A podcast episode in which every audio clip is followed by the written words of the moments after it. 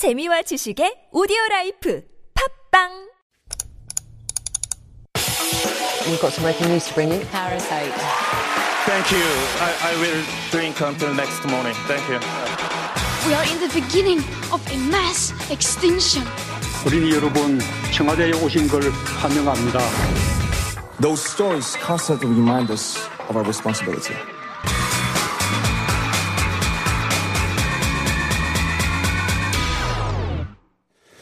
And David Tizzard has jogged into the studio. Let you catch your breath, David. Thank you.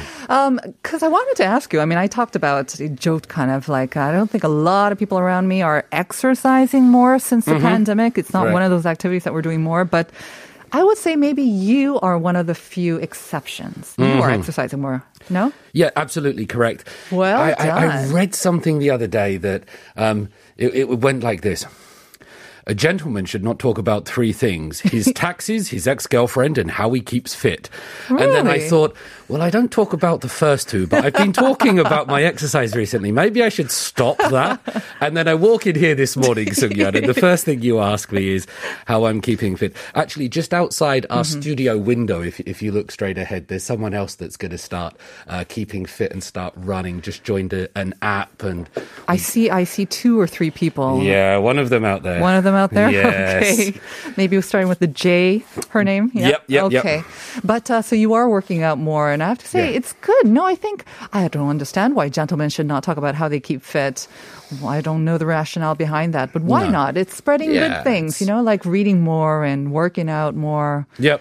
I'm, I'm doing all of those things, and I, I think they're related. I think it's very easy to get into a rut, and, you know, I, I'm, I'm a person, and I'll go through a stage where maybe for a, a couple of weeks I won't pick up a book because mm-hmm. I'm, I'm a ferocious reader, and mm-hmm. I'll, I'll, I'll go through nearly 100 books a year or something, right? A lot. And, um, there will be a time when I'll, I'll get into a rut and I won't pick up a book and I'll mm-hmm. sort of be sat down and, and, and I won't be moving, I won't be active. And I just have to accept that time and keep it as short as possible. Uh-huh. I don't want it to extend into a month or two months or six months or Right. things like that. I accept when ruts come, but then it's about moving out of it and moving mm. forward. And I, I think sort of the exercise and the reading, it's all interrelated. I'm able to concentrate more and work harder while I'm exercising. Kind of just want to ask you a couple more questions. You said 100 books maybe in a year. That's about Yeah. two books per week. Yeah. But not all 100 books can be good. But when Yeah. you come across a less than good book, do you still kind of plow through it anyways? Once you've started, do you finish it? It, it depends on how easy it is to read. I spent see. about six months going through a lot of postmodern French writers, and some of that is just interminable. Like, you can't make head nor tail of it My after a while. And so I will put it down. If it's a piece mm. of fiction and it's moving very quickly, Yeah. I might finish it just so that I've finished it. But there are so many books out there. If you don't enjoy the book that you're reading, so much advice I give to my students. Mm-hmm. Yeah. Put it down and find one. Just Start keep one. going. Yeah. I sometimes have three sort of books that I'm working on at Mm-hmm. the same time. Um, but yeah, I have to say, it, I'm not sure that's really productive. But so I just wanted to ask No, for your absolutely opinion. fine. What are you reading at the moment? Can I Right ask? now, it's uh, it's a very short book, and the title escapes me because uh, most things escape me, and I can't remember it. But it's a short book, and um, I think it was nominated for the Booker Prize. So one of the reasons it was about it's about memory. Ironic, and I can't Yeah. remember the name, but it's difficult. It's it's short, but it's difficult, and I'm really struggling to get through it. my down. goal was to yeah, my goal was to go through at least two books per month. Not doing so well. Ah. But our listeners are. I saw the messages know, in the photos. They're that was doing really, good. well. Keep they're reading, well. everyone. All right. So Keep on that reading. note, let's go on. Um, the first topic that we did want to talk about, something that came out yesterday. I think all the news uh, outlets were covering it, and it kind of reaffirms, unfortunately, what we had been worried about over the past year of a lot of online learning. Yeah, so yesterday, the Deputy Prime Minister for Social Affairs and Education Minister, Yoo Eun-hae, gave a briefing down in Sejong. And what they were doing there, they were announcing the results of a government academic performance assessment. Mm-hmm. So this assessment took place in November last year, which is almost getting up to a year Right. away now. But they were assessing students' performances as they do every year. But now for the first time, they're doing it in the COVID era. So they're seeing how COVID academic performance Mm. compares to non-COVID academic performance. Right. And the results were quite I, I think many people expected the results were to have, you know, achievement has dropped. Mm-hmm. Student performance has dropped during the COVID pandemic. But this was the first time the education ministry, the government have come out and confirmed that yes, this is actually happening. And was this seen across the board, across all the grades? Well, they were looking at various different things. So they were mm-hmm. looking at middle school, high school. They were looking at English, math, Korean, and also happiness. They were looking in cities and in rural areas. But for the most part, yeah, what you're finding, what the results show to us is mm-hmm. that the well, let's just try to explain it like this way.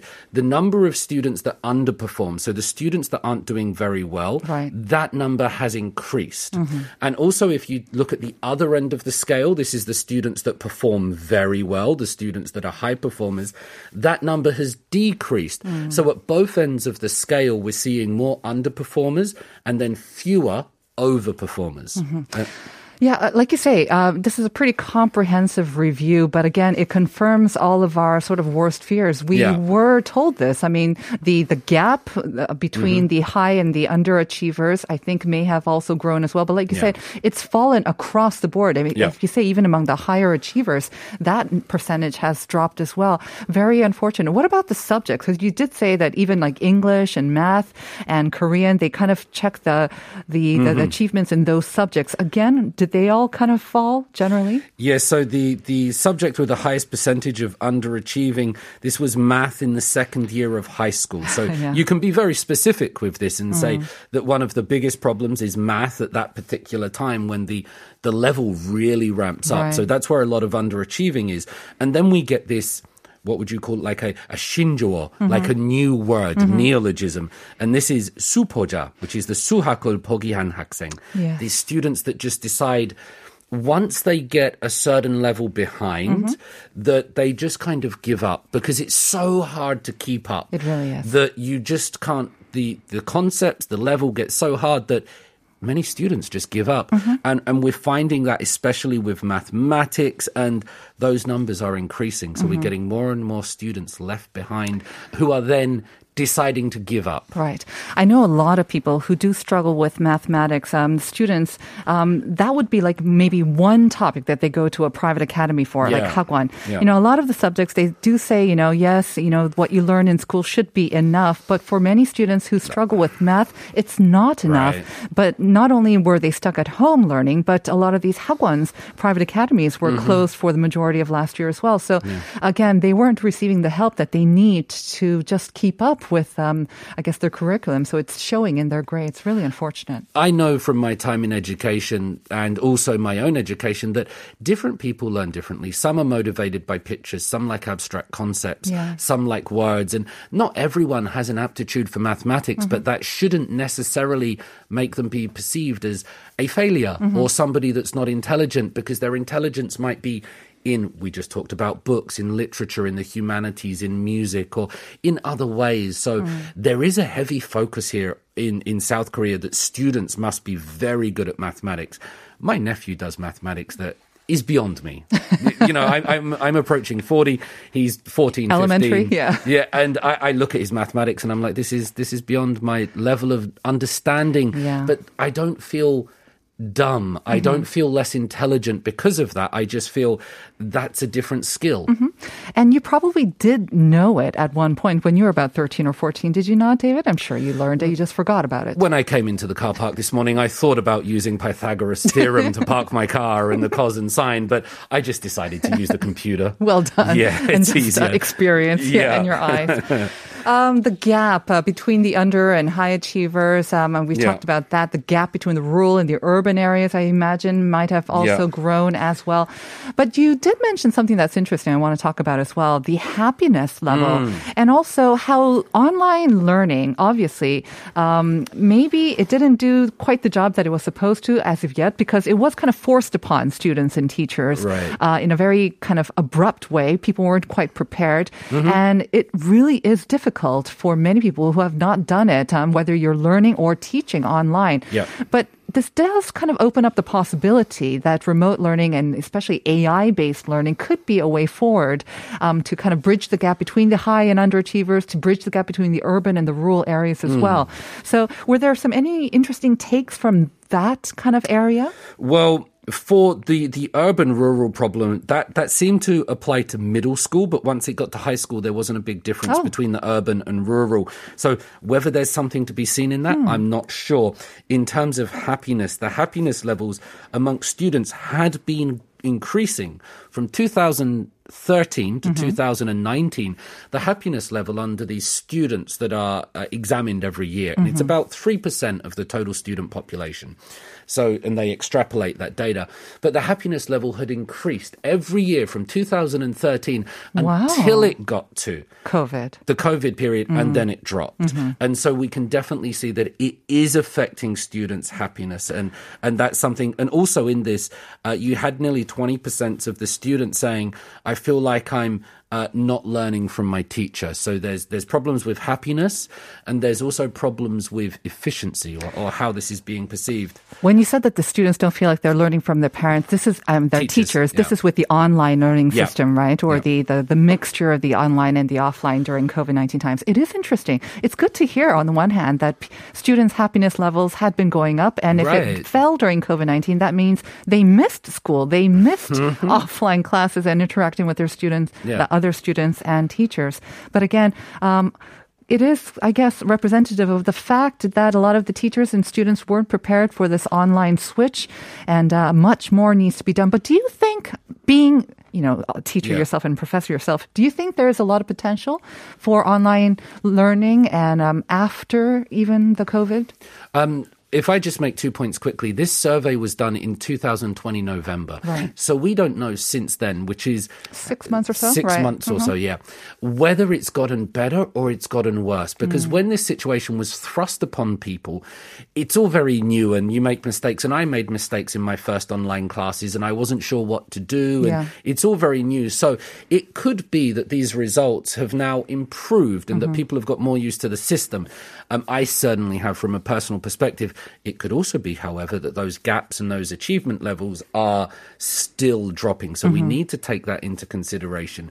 There are some good things about learning online Oh, and yes. it, it, it does help, but I've been teaching online and offline both at the same time at two different universities with different courses, and there's no comparison.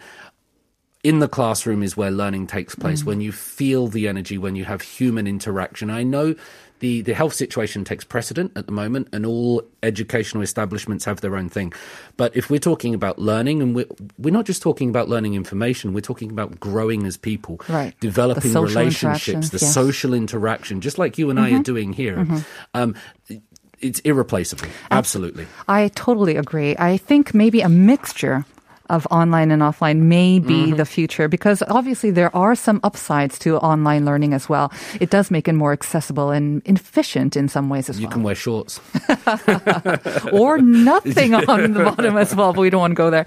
Let's move on to our second topic Yeah. uh, because this is an interesting one, and it is one that um, it's kind of been around, I guess, but since we're spending a lot more time at home, Mm. it's a growing problem: smoking in our apartments. Yeah, so this was a report that came out in Asia Kyungjae, and it, you're exactly right because we spend more time at home and we- we're in the apartments and the houses more often.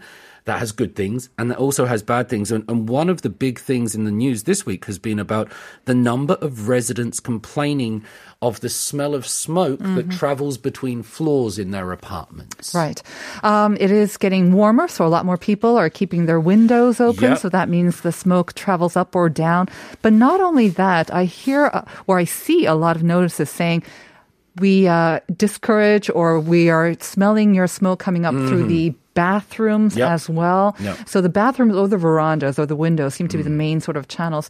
Although I have to say, in my huge apartment complex, uh, I see a lot of people who do go outside to smoke, but I almost feel sorry for them because they're they're kind of scurrying around and Yeah. uh, trying to put as much distance between themselves and any sort of open window or any other people. Yeah. And you do kind of feel that, you know, they also have their homes, you know, they do, they have their own rights, but at the same time, when they are the minority and secondhand smoke, as we know, Mm. Yeah. is very, very harmful, right? Yeah. Almost as bad as firsthand smoke, or is it the same? Um, I think we need Dr. David Quack to come back in here and answer that question. According to the World Health Organization, um, 600,000 people die from secondhand smoke around the world.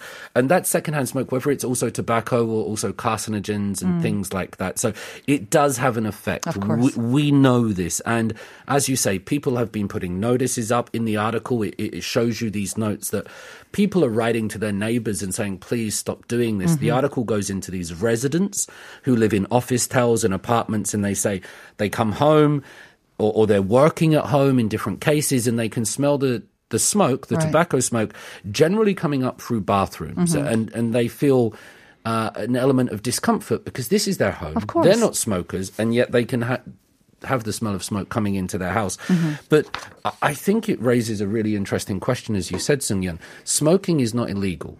Smoking, you can go to the pyeonijam, and whether you smoke or Mm. Of not course. is your own thing because you can go to the convenience store and you can buy a pack of cigarettes. So it's legal. Mm-hmm.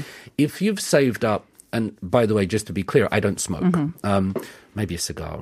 Or, um, but if you've saved up all your money and you've got your own house, it, I find it very strange that we can tell people that they're not allowed to smoke in their In own their home. Hmm. That seems very difficult. If there's a problem that smoke is traveling through bathroom Mm-hmm. ventilation, I would suggest that the problem is not with the smokers in their own home. The problem is the way we live and the way we've constructed our apartments. Mm. If we were living in detached houses and we had space between our uh, where we live, Mm-hmm. there would be no problem with smoking. Yeah, I, I kind of want to put a question mark to that. I imagine even like, like even with the homes, because cigarette smoke and whatever kind of smells do tend to drift. Mm. And I've seen this problem with um, apartment complexes, whether they're the mega ones like we see in Korea or overseas when you have smaller, but Yep. again, townhouses. There is constantly this issue between smokers and non-smokers, Mm. which is why I think a lot of the cities and countries now have designated sort of areas for smokers. And I think that may be welcomed by a lot of smokers as well because they are having trouble just finding Yep. anywhere to uh, to smoke. But you said it's not illegal for them to smoke, but is it illegal for them to smoke in the same apartment and cause this sort of secondary smoke and harm to other people? There must be some sort of rules and regulations, not just left up to the apartments, right? Well, yeah, God forbid that people have freedom to live their own lives. We need the government to tell us what to do, the almighty uh, officials that take our tax. The Multifamily Housing Management Act in 2018 tried to resolve this problem and said that if you're in an apartment, you should not harm other residents of the apartment by smoking in your bathroom or something. So, for example, if you were to be smoking in your bathroom up against the ventilator, and Right, right. It, it seems deliberate. So you should not try to harm people, and that seems absolutely reasonable. But you do that because you want the smell to go away. It's not necessarily to, to harm the other people, right? But you want the smoke to go away so that you smoke Right. in your bathroom, I guess, right? And then it's also how can you enforce this? so Yeah, the, the, the exactly. enforcement of this is very, very difficult. Mm-hmm. We also have to know that some people perceive smells differently. Of course. For example, in our family, my niece, um, Yuna, she can smell a cigarette smoke from about a mile away. if somebody, she can, it- before any of us. So Uh-huh. Yeah. um, we, we, we're all sensitive to different Mm-hmm. things. And so uh, that also needs to be taken into account. it's not an easy thing. It's kind of like the um, the noise, right, between apartments. We've been talking about that. How Mm. there have been more complaints, and again, you know, there's only just so much people can do. Uh, you can only rely, I guess, on the consideration and uh, sort of neighborly. Um, I guess love, I guess, between people because you are going to be living in the same Yeah. apartment and have to see each other as well. Love might be the answer. Sonia. Not well an done. easy question at all. But thank you for bringing those uh, interesting issues up to us. I want a couple of messages. Uh, 1213 saying, I tend to do more online shopping due to COVID. The refund system is well equipped, so I'm not afraid of any size problems. I am always on my phone looking at something which can be potentially purchased. Um, I also want to give out a message, um, read out a message from 3708 수고하십니다. 부산입니다. 예. 출근해서 아침에 잠시 듣는데 내용이 너무 좋아서 감사드립니다. And 경진씨 going camping before the pandemic. We went to museums, theaters, or amusement parks was my regular weekend activity. So my husband spent a lot of money for camping gear. Side effect warning. and thank you also from 길현구. 어, 항상 일정한 시간에 이렇게 방송하시는 거 보면 제가 직장 생활 하던 때가 생각납니다. 지금은 사업을 하고 있지만 경기 불황으로 모두 힘든 상황입니다. 청취자 여러분들 모두 건강하시고 좋은 시절 기다리면서 즐겁게 사시길 바랍니다. Thank you very much for your message. Um, 정말 청취자들 모두 즐거운 하루 즐겁게 사시길 바라고요. We're going to send you out now with one more chances. 내 안의 하늘과 숲과 그대를. See you tomorrow at 9 for more Life Abroad.